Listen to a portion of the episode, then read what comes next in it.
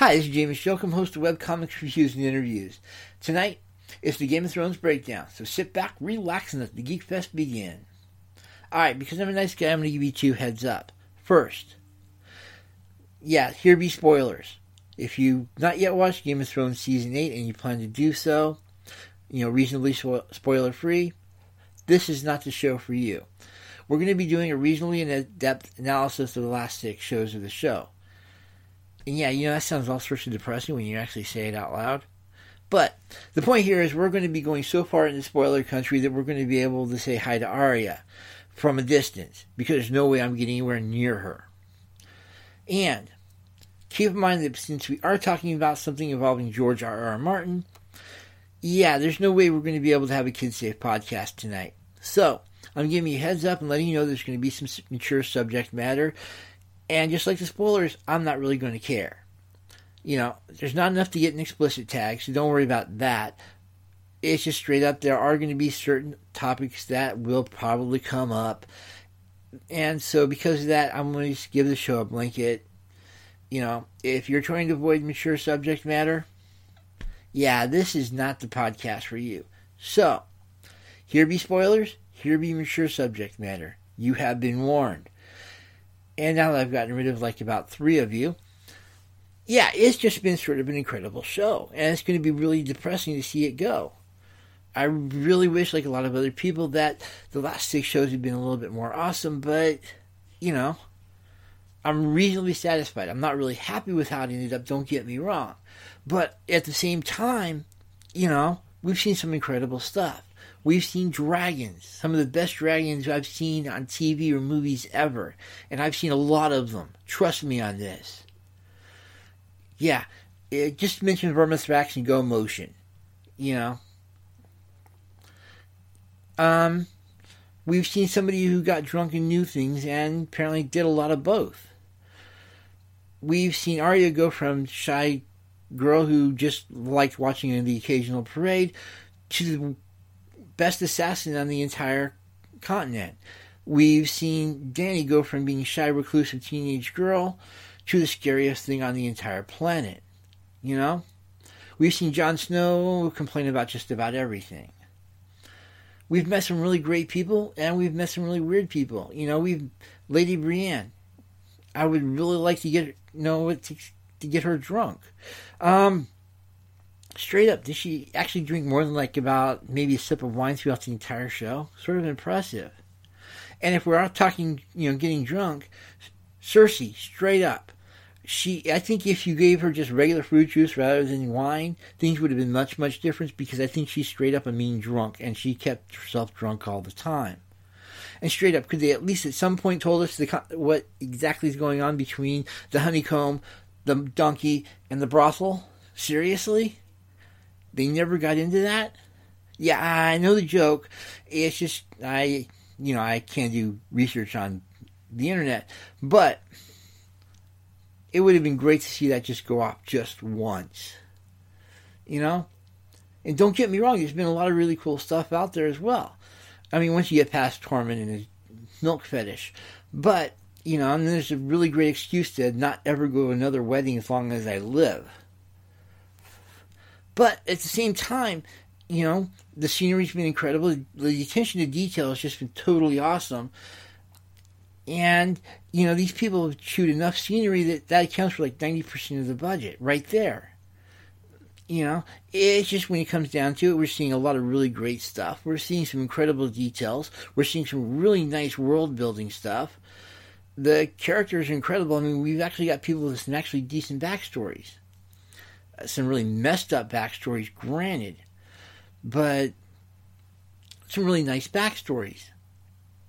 You know, we've seen some really incredibly nice details here and there all the various ships have all the various sigils and designs and symbols and so on and so forth. This has actually been one of those low fantasy realms where we've actually had a reason that there wasn't a whole lot of magic. You know, the whole there was a lot of magic at one point. Bad things happened, and we're seeing a sort of renaissance of it. So overall, there's been a lot of really great stuff in the show. So when I start basically having fun with it here and there, keep in mind it's because there's a definite love of the show. I mean, there's absolutely so much stuff there to digest that even I had to watch the occasional episode more than once. And trust me, I never watch episodes more than once. So it's just straight up. There's a reason this show is rated so highly as it is. I mean, I think it's like 9.5 stars on IMDb. Straight up. 9.5 stars. That almost never happens. And they've managed to con- keep up that quality all the way up to almost the last couple of shows of the show. So, there's if you're trying to figure out some really cool writing stuff, hey, this is definitely something you need to look into. And if you think the show's good, yeah, you ought to see the books, you know. I definitely wouldn't recommend it if you try to avoid su- subject matter. George R. R. Martin does not hold back in that department. But straight up, there is some lot of uh, there's a ton of really great little details, a lot of really great character arcs, and some incredibly awesome stuff that just keeps popping up throughout the entire show that actually makes worth to rewatch. So when I start going after certain aspects of the show, well, this is a podcast about writing, and well, occasionally part of what I like doing is just simply unloading on stuff. You know, there's just there's some stuff that just didn't make sense to me, stuff that still doesn't make sense to me after even after a lot of conversations, and I do mean lots. So I'm going to be getting a lot of that stuff off my chest. Yeah, expect this to be more or less a therapy session. But you know, you should be used to that by now. At least I would hope you'd be used to that by now. So, the obvious caveat here is yes, I love the show, but there were some interesting problems over the last couple of shows. So, yeah, I expect that to be. Let's just have some fun with it, okay? First off, on the part of the good stuff, I definitely have to commend uh, Knight of Seven Kingdoms. It's arguably one of the best bottle shows I've ever seen in my life. A bottle show, in case you're curious, is when they have very limited sets, and it's usually the dreaded clip show. Here they basically are going through a lot of remembrances, getting drunk, having a little bit of fun, and it's overall just an incredible little show, and they just simply have fun playing around with the characters. One of the cool things, of course, that happens is Lady Brienne is knighted, and becomes a knight of the Seven Kingdoms. In fact, she's the first female knight. You know, there's a lot of interesting conversations. Tormund and his milk is arguably one of the things that stands out in a lot of people's minds for probably all the wrong reasons. But it's Tormund. You know, uh, you get a chance to see some of the characters just simply wax and poetically and have fun with it. It's just straight up. If you were looking for a really great little character building show, the Knight of the Seven Kingdoms is a great place to start. There were also a lot of really great images throughout the show. Uh, my personal favorite had to be when they had Drogon way behind in the background as Danny came up to address her armies, you know, at the last show. You know, before she gives her the "we're going to go out and liberate everybody" thing. And uh, if you pay attention, you'll see Drogon's wings spread behind her, giving her the appearance that the wings were actually hers you know, just there's a lot of really great shots like that. Uh, there's also some stuff you pay attention. It showed up in a lot of other shows that was in movies that was obviously from there. Um, Return of the King, for example, had you know everybody sh- had them go up to the big high thing and see the armies, which is a shot they paralleled here. One shot they shouldn't have paralleled is where they have Bilbo Baggins give his book and you know Frodo finishes it yeah, they should not have done such an obvious thing. It's just when they when they actually brought the book out and you saw what the name of the book was. Yeah, that was just one of those shots that shouldn't have happened. But in the last couple of shows, you had a lot of weirdness like that happen. Um, you had a lot of other cool stuff like the dragon names, for example. Don't worry, we'll be covering. We're going to put some serious pins in that one. Another cool scene was, of course, Drogon basically melting the, the throne. I mean, seriously, we all wanted to see that happen. We wanted to see that thing destroyed at one point or another. And so it was sort of really nice to see it go bye bye. I mean, it was just, that was the scene that pretty much the entire series was leading up to, and to see it go just melt down into molten steel. Seriously, that was arguably one of the coolest scenes in the entire show, and there was a lot of really cool scenes throughout the entire show. So, yeah, it's just there's a lot of really nice stuff going on. There was stuff like Sir Jorah's last moments, which was exactly what he wanted. He wanted to, when he died, he wanted to basically do it defending his queen, and he wanted to have the tears over him, which is exactly what he got. That's one of the few times we've seen Danny actually break down and cry throughout the entire series. It was just overall a really beautiful scene. You know, you obviously had Tyrion, who was incredible throughout it. I mean, straight up. Peter Dinklage could read a freaking telephone book, and I'd sit there enthralled. Of course, he'd also probably do it in a satirical tone and sort of condescending, but it'd be sort of fun to watch nonetheless, you know? And we've had the Clegane Bowl, which, you know, had the mountain and the hound go after each other. You know, something we all wanted to see happen at one point or another, and it was just nice to see that actually get finally delivered upon. So, you know, there were some incredibly awesome moments. I mean, you know, going back to the Dragon News for a sec, you had some really neat stuff going on there. I mean, straight up. You had the three dra- dragons were all each named after various important men, or males more accurately, in Daenerys' life. You had Drogon, who was obviously her husband, that she was married off to, or more accurately, sold to. You had Viserion, who was named after the person who sold her off into Drogo. And of course, you also had Rhaegal, who was named after her, her stillborn uh, son.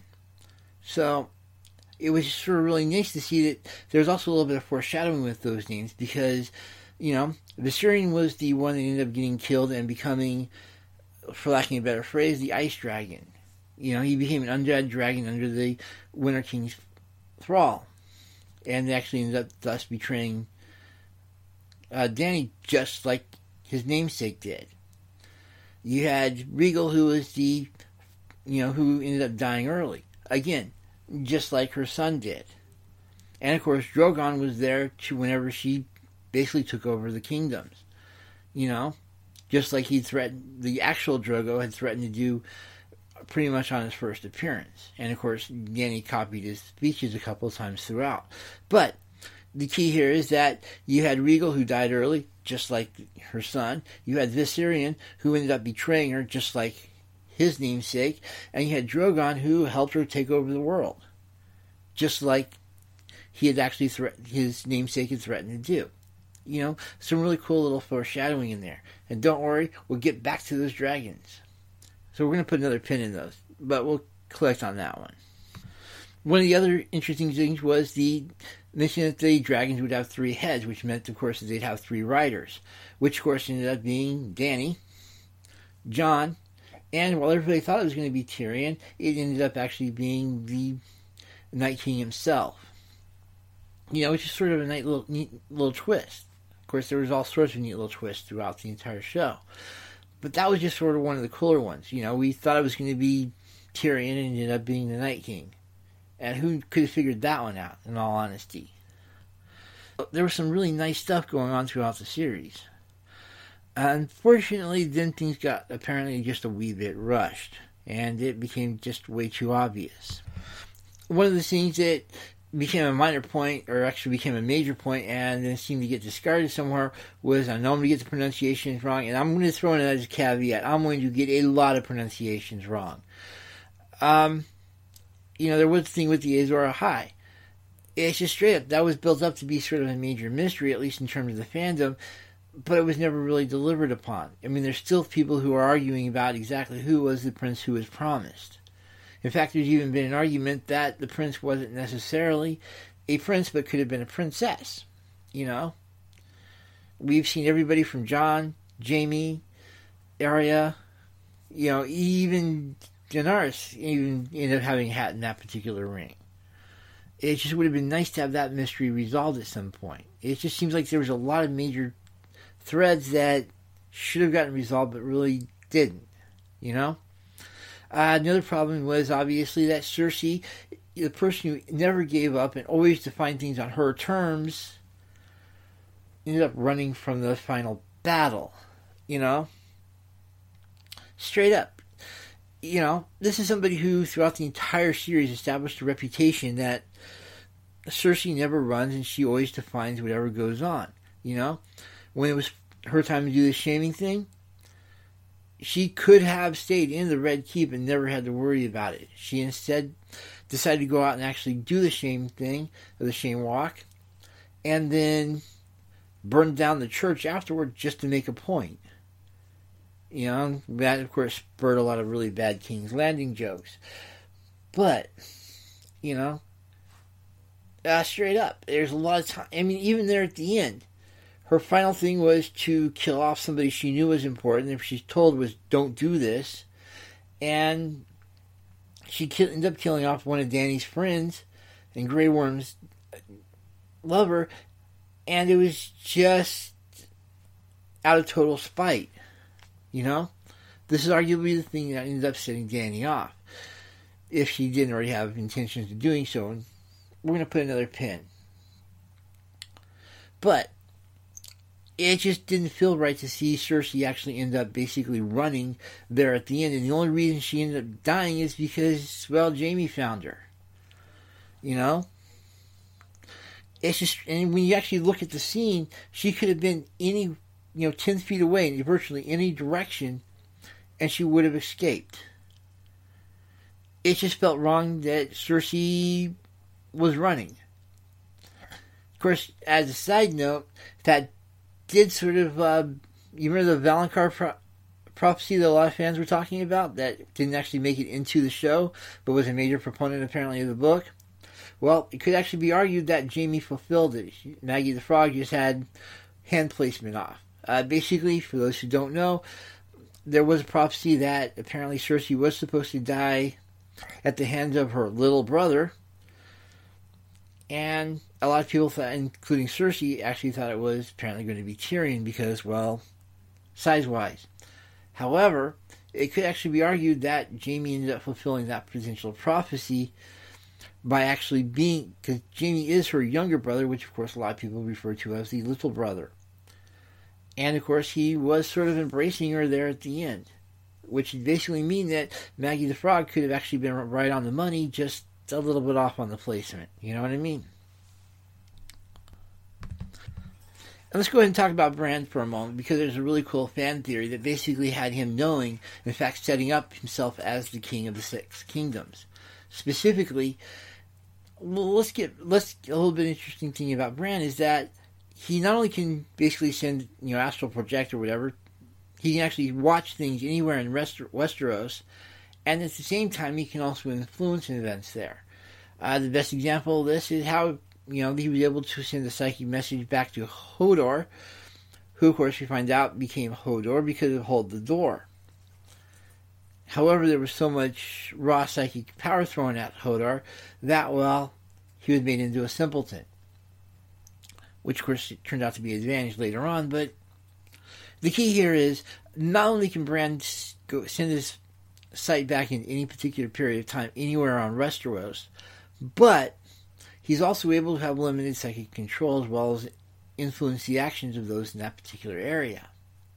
So it would make perfect sense that he would basically be able to set himself up as king, you know, basically winning the Game of Thrones, which is sort of an interesting game, you know, game theory in of itself. I mean, basically, he had a really cool trick, and he found a way to take advantage of it admittedly, it'd be interesting to see some of the details of that. But the bottom line is, Bran's a lot scarier than you, you know people give him credit for.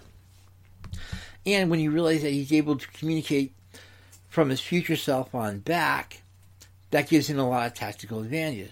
At Winterfell, for example, everybody knows how calm he was throughout the entire thing, even though he had the Night King gunning for him.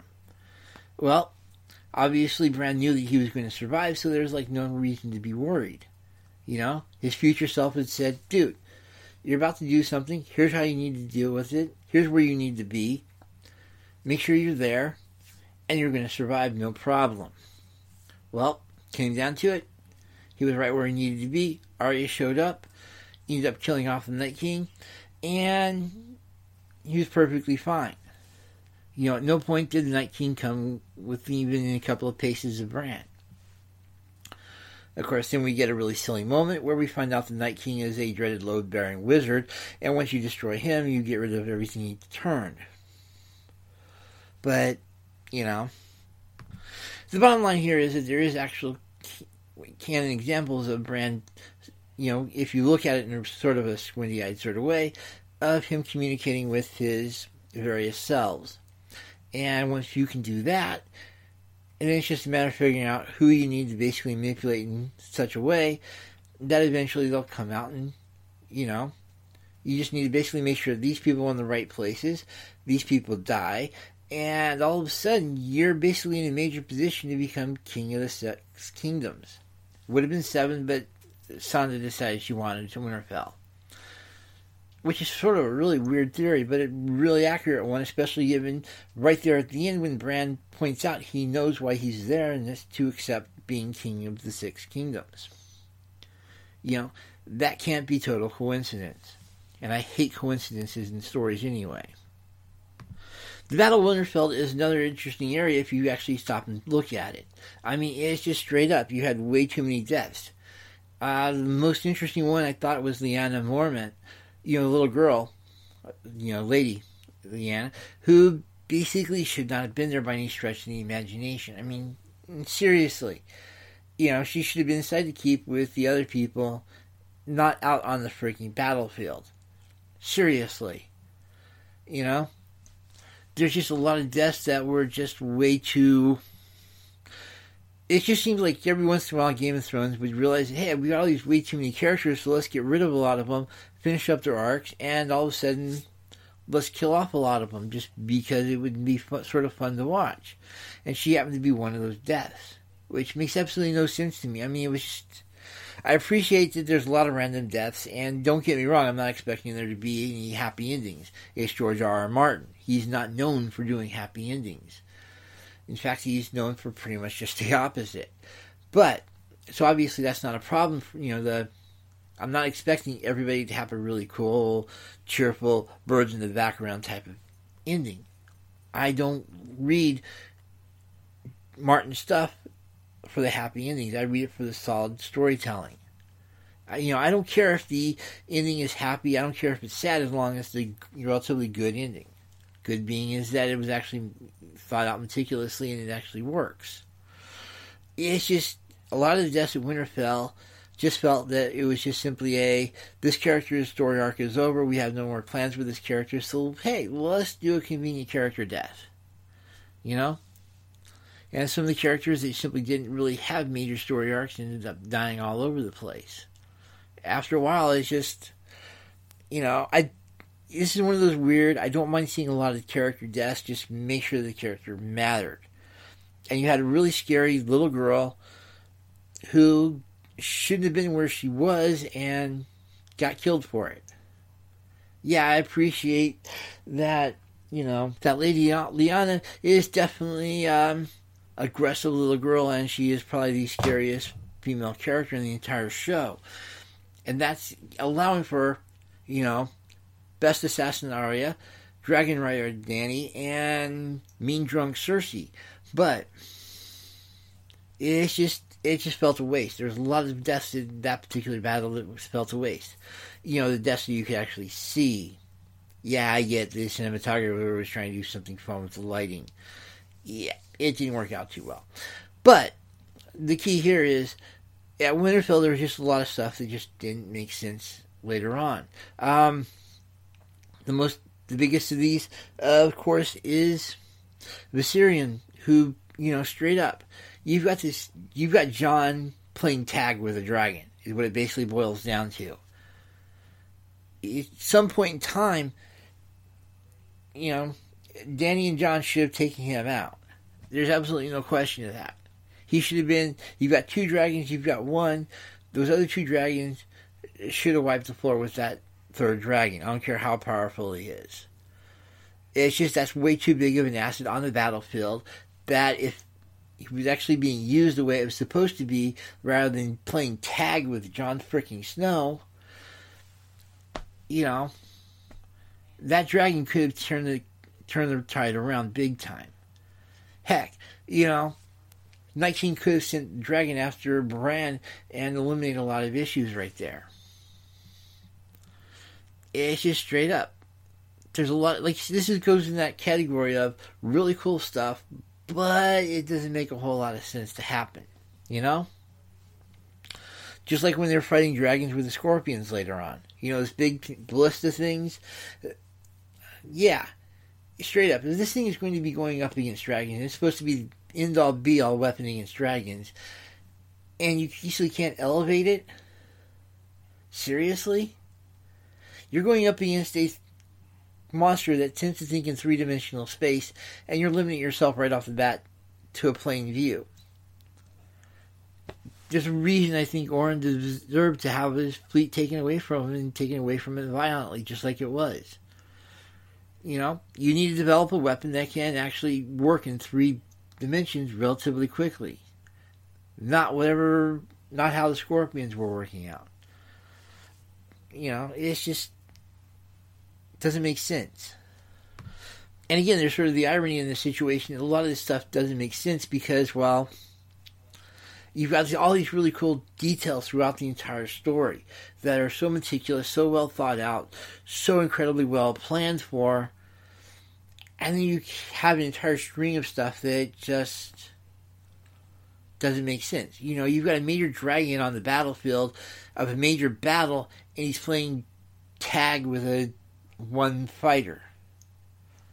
Or you've got this end all be all weapon and against dragons and it can't hit the third dimension. You know? We saw how that worked out. But again, like I said, a lot of these are relatively minor quibbles. It's overall the series actually worked out pretty well. Until of course you had the last two shows. Alright, so let me have fun with one particular section just to really have some serious fun here. Here's the deal. I don't think Danny went insane there at the end. I mean, it's just straight up. She didn't. She, I figure she basically was planning all this from the very beginning. You got three strikes against the whole Danny is the Mad Queen thing. First off, actually, let's go four things just to have a little bit more fun with this. All right. First off, foreshadowing is not the same as character building. That is, you can have a lot of people, you know, you can build a lot of stuff that you might want the character to go off and do, but just because you've got a lot of people saying stuff about that character, that doesn't count as actually building up the character. It just points out that that character has a lot of stakes and could actually has something to really fight for. And straight up, Danny had the whole Mad Queen thing that she had to fight against and it was never something that you could actually see. I mean, yeah, she killed a lot of people, but the people she killed were actually legitimate kills. You know, she's trying to basically get all the Unsullied to her side. The easiest way to do that, kill off the Masters. And let's get real, the Masters were slavers, so that was not a major issue. The Khaleesi back at the original camp with Drogo. Yeah, that you had this woman go and do a revenge plot that ended up having Drogo, you know, turned into a veg, basically a vegetable. And the way it was accomplished was by the witch basically casting a spell on Danny's child and fueling it to heal Drogo, but just enough to keep him alive. So yeah, you, you attack a woman's child, you you deserve to die, and the more painful the better. Straight up, right there until the very end, every death that Danny did was totally legit in my book you know, I get what Tyrion was saying that yeah, we support her because well, the you know we thought that they were bad guys. Clue you in on something. They were bad guys. It's just I can't really think of anybody that didn't deserve to die that Danny killed. It's just I'm not seeing her as the completely innocent victim in all this, or relatively being a victim, which is sort of weird when you think about it that way. So yeah, you had a lot of people telling her that she'd be the Mad Queen. That you had a lot of people acting as if she was going to become mad at some point. But it doesn't necessarily mean that she herself was actually mad. It just means you had a lot of people creating a fear, working on that fear, and in of itself was a really great little you know, detail. I mean, straight up. You don't really see a whole lot of fantasy books where you have people basically creating a rumor campaign, acting on those rumors, and then hit the point where they actually are losing their lives based on those rumors. Rest in peace, Varys.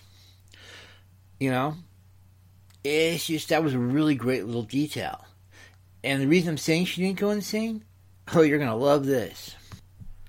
Let's go with the theory that her entire intent behind her saying that she was going to break the will was that she actually wasn't going to. And let's get real, she didn't.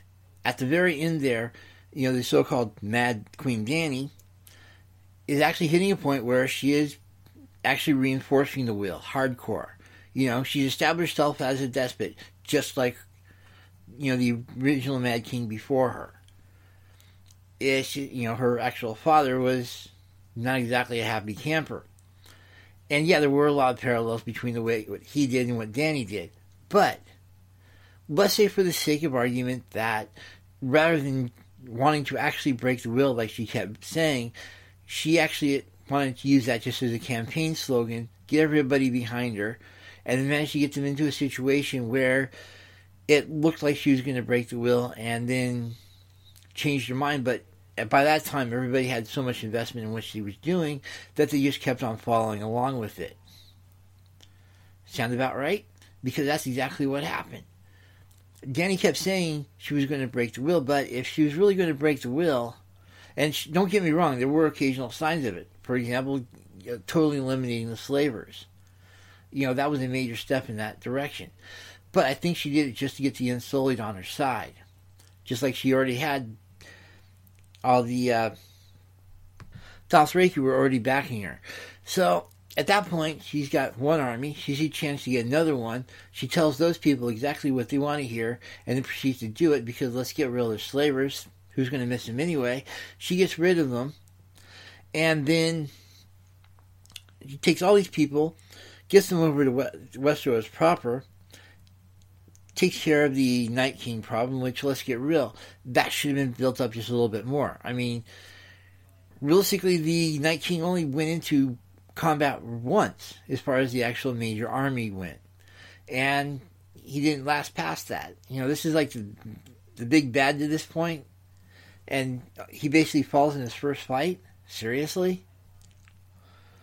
But the good news is, is that from a story perspective, is that the Battle of Winterfell, or yeah, managed to get rid of a lot of her forces. I mean, they were the front ones on the front line. They actually ended up dying horribly, and she was actually, you know, cut back on her forces big time. She then decides to go after King's Landing because now she's the heroine of the Battle of Winterfell, and so she's got a lot of people backing her. So you know, the deaths that she saw suffered there, well worth it. You're playing chess, getting rid of a few pawns, and set you up to kill off the queen. Hey, you're good to go, right? So, she takes all these people, sends them over to King's Landing. Unfortunately, instead of having a big bad fight like she wanted, they give up. Ignoring the fact, like I pointed out earlier, this just doesn't make sense giving Cersei. I mean, Cersei, every time she's up against a obstacle, she tears the thing down, or she blows it up, or she figures out some way to plow bloody right through it, you know? And all of a sudden, she's got a army on her doorstep, and she's running? Alright. Just go with it. It makes no sense to me, but let's go with it. So Dany's all of a sudden in a situation where you know, she needs a King's Landing to go bye bye. Period. What does she do?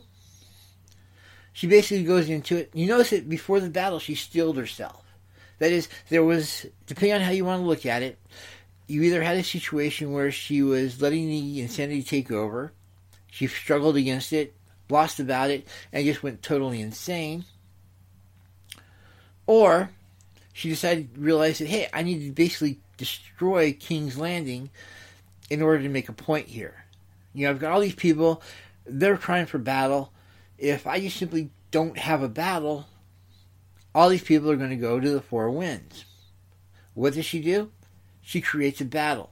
She's got everybody basically surrendering, but she decides to say, screw it. We want to see everybody here die. We want to see them punished for what they've been doing. And so the Unsullied and the Dothraki go in, kill off all the people, which of course ends up setting a conflict up between her and Jon. However, I will point out something of note is that if you realize that you're trying to basically eliminate the opposing queen, well, why is it that she didn't really go after the Red Keep all that much? I mean, straight up, if she was trying to basically eliminate Cersei, why not make sure that the body's dead?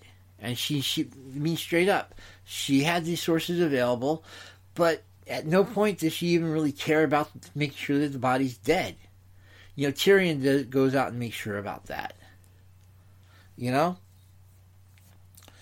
Not saying, of course, there aren't some little cues that say that Daenerys couldn't be setting herself up to be the Mad Queen. After all, she does basically go through a lot of advisors. But at the same time, if I'm trying to be you have everybody a little bit fear of me. Hey, wouldn't I take advantage of the fact that they're going to be worrying about me being the uh, so-called Mad Queen and sort of work out to take advantage of their reputation just a little bit?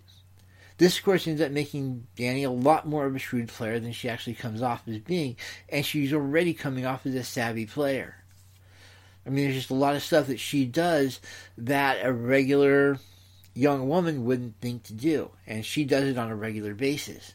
Of course, she does screw up with her strategy and makes her one trump card basically be her own attack, and that's it. Every time she goes out into a battle, she uses a dragon. Eventually, you know, those dragons are going to fall. But let's get real. She tends to use armies in big, bold, you know, showy demonstrations of power that just simply don't make sense from a straight tactical perspective. Going after King's Landing in terms of killing everybody off, you know, looks pretty good until you realize that at that point in time, everybody was starting to split off from her that weren't, and the only two groups that she had, the Dothraki and the Unsullied, well, there's no way to basically rejuvenate those resources. Whereas everybody else around her you know, if they needed more army, hey, they just start drafting peasants, you know. In essence, what you have is you have two huge but, you know, limited armies that are all of a sudden having to go up against these ridiculously huge armies. That's if Dany actually survived. Obviously, Jon killing her off was exactly what needed to happen.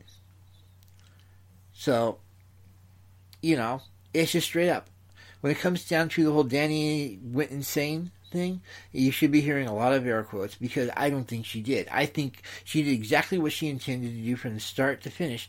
And you really want a fun kicker? Let's go back to those names of the dragons again because you're going to love this. In terms of what now, keep in mind, she named them each after various males in her life that meant something important to her for various reasons. So, and of course, she learned something from each one of those encounters, which means that she was using the dragon's big, huge mnemonic aids to remind her of the lessons she had learned. From Viserion, or namesake thereof, she learned to basically do whatever it takes. You screw whoever you can. If they happen to betray, be betrayed, so be it. This is exactly what you need to do to win. From Drogo, aka the namesake of Drogon, she learned to basically be ruthless, to overwhelm the opponent, and to basically keep charging in no matter what. Gee, what was her tactic most of the time? Was to just charge in and overwhelm the opponent using her dragon? And of course, her Rhaegal, even though she actually technically learned this from the Khaleesi back in wherever, you know, she learned that basically you need to be extremely ruthless and to use the enemy's tools against them. In essence, she named her three dragons names that she would remember, stuff that she'd been taught by those three people, and then used it in all of her battles. In essence, you see the names of the dragons and you start realizing that these are the same tactics she would use later on in pretty much every battle, and all of a sudden it starts looking like everything seems to be more of an intent than, you know, some sort of, well, she decided to go totally insane on the last possible moment. You know? It's just sort of silly when you think about it. Now, this of course brings up the really fun question of how I think the Game of Thrones should have actually ended up, you know, ending up. All right, I think there would have been three major changes. First off, I think that when she basically came into King's Landing and went after, she would have gone after Cersei. The only problem is Cersei would have been ready and waiting for her and had a couple of scorpions loaded and waiting for her. Dany gets within range. She fires off a couple of the scorpions. Drogon manages to dodge them. However, while she's doing this, in comes Jaime. And yeah, you gotta appreciate Jaime's got a major Kingslayer thing going on. You are with he did try to he not only killed the king, but he almost took out Bran, who who actually became the king. Interesting that. But in comes Jaime. He and Cersei, you know, have a quick reunion, and then all of a sudden Jaime decides to go all in. And by all in, I mean all four feet of his sword goes into her breastbone, killing, you know, killing Cersei right then and there. There's a quick and he holds her. However, Dany takes advantage of this and turns both of them into cinders. However, she's still basically a little bit of a lunatic. This, of course, means that the big scene between her and Jon in the throne room still is going to happen. Jon is still going to kill her for exactly the same reasons, except that instead of being now, see, here's another problem I had with the original story, and it's just a real quick aside, is that you've got Grey Worm who wants to kill off jon but Grey Worm has total control over Jon, but he never kills him, and instead waits the whatever number of weeks for everybody to assemble into a court. That's, yeah, something seriously wrong there. Anyway, so the court gets convened. Jon is, of course, acquitted because, well, one, they've got a legal precedent in terms of kings going insane and people coming in and taking care of them. So, Cersei is, or sorry, Dany is declared to be a threat to the realm, and therefore Jon's actions are totally legit. However, Grey Worm, of course, takes exception to this, and he and Jon have a little bit of a f- throwdown. Grey Worm ends up killing Jon. Sorry, eight seasons of whining. I've had it. Jon dies. However, at that point, Grey Worm ends up taking Jon's place and heads north. Makes perfect sense. You know, there's a lot of really cool stuff going on. On the north, there's a lot of land. You know, great place to get total. You know, obviously he'll go off to North, play around for a little bit, leave some of his Unsullied there to take care of potential slavers, but he's eventually going to be heading north. Meanwhile, back at the court, I think ends up Gendry would actually end up being crowned king because, well, Cersei or sorry, Dany did do a little bit of a boo boo and that's that that well um she legitimized Gendry, and once she legitimized Gendry, that means that he became the bigger threat. I mean, Jon was never really a threat in the first place. The only people that could actually prove who Jon was in terms of heredity was well Bran. There was no. I mean, there was a passage that alluded to a potential affair, but there was no actual clear parentage as far as Jon was considered, as far as the paperwork goes. The only person who knew was the person who could actually go back in time, check things out, and it happened to be his brother. Yeah, I don't think it'd be held up in court. So anyway, however, Dany did legitimize Gendry, and once she legitimized Gendry, well, Gendry has one heck of a story himself. That, of course, would entitle him to become king of the Six Kingdoms. I mean, it probably sounds I would still keep Winterfell separate. But that's basically what I think. I think Jaime and Cersei would, or Jaime would end up killing Cersei. Uh, Dany would end up killing both of them. Jon would still kill off Dany. Grey Worm would end up killing Jon and take his place going north. But other than that, pretty much work out the same. You know, and like you said, it's overall a really incredible series. Don't get me wrong. It just had some interesting problems that needed to work out. It just felt really too rushed. Definitely go watch the series. You know, there's it's earned its reputation in all sorts of ways. It's just like you said, this is me venting. So, apologize if I we've got a little more annoying. But That said, have a good evening. I'll talk to you later.